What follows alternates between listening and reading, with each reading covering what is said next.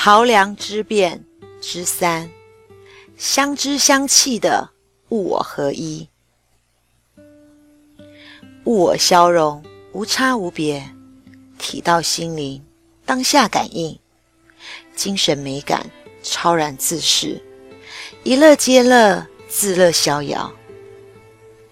道家的思想认为是以道的立场，人和其他的物是齐等的，故在庄子的美学的感知中，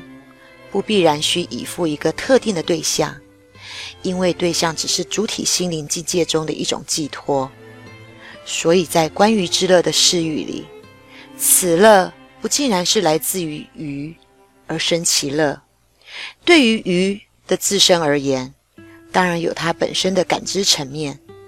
庄子只是把当下心灵触动的有感心情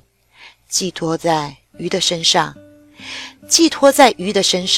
而借由鱼来道出庄子心中的乐罢了。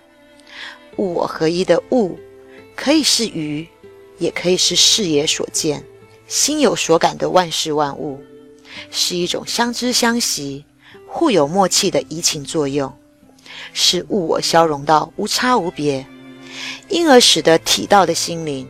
呈现出当下所有的感知、感应。人的精神在获得了解放的移情保障时，心灵便可以悠游于无限的自由境遇，生命便能够获得艺术的美感体验。换言之啊，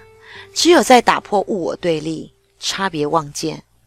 精神的美感才能够自然的、全然的涌现。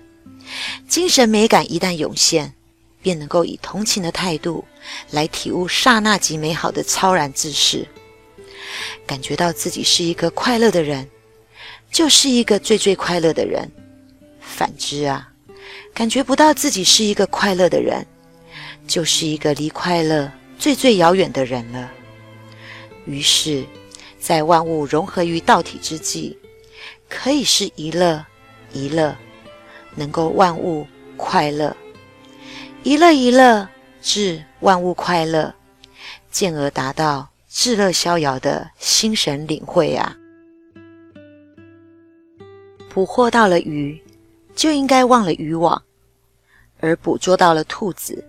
也就应该丢弃捕兽的器具。意思是啊，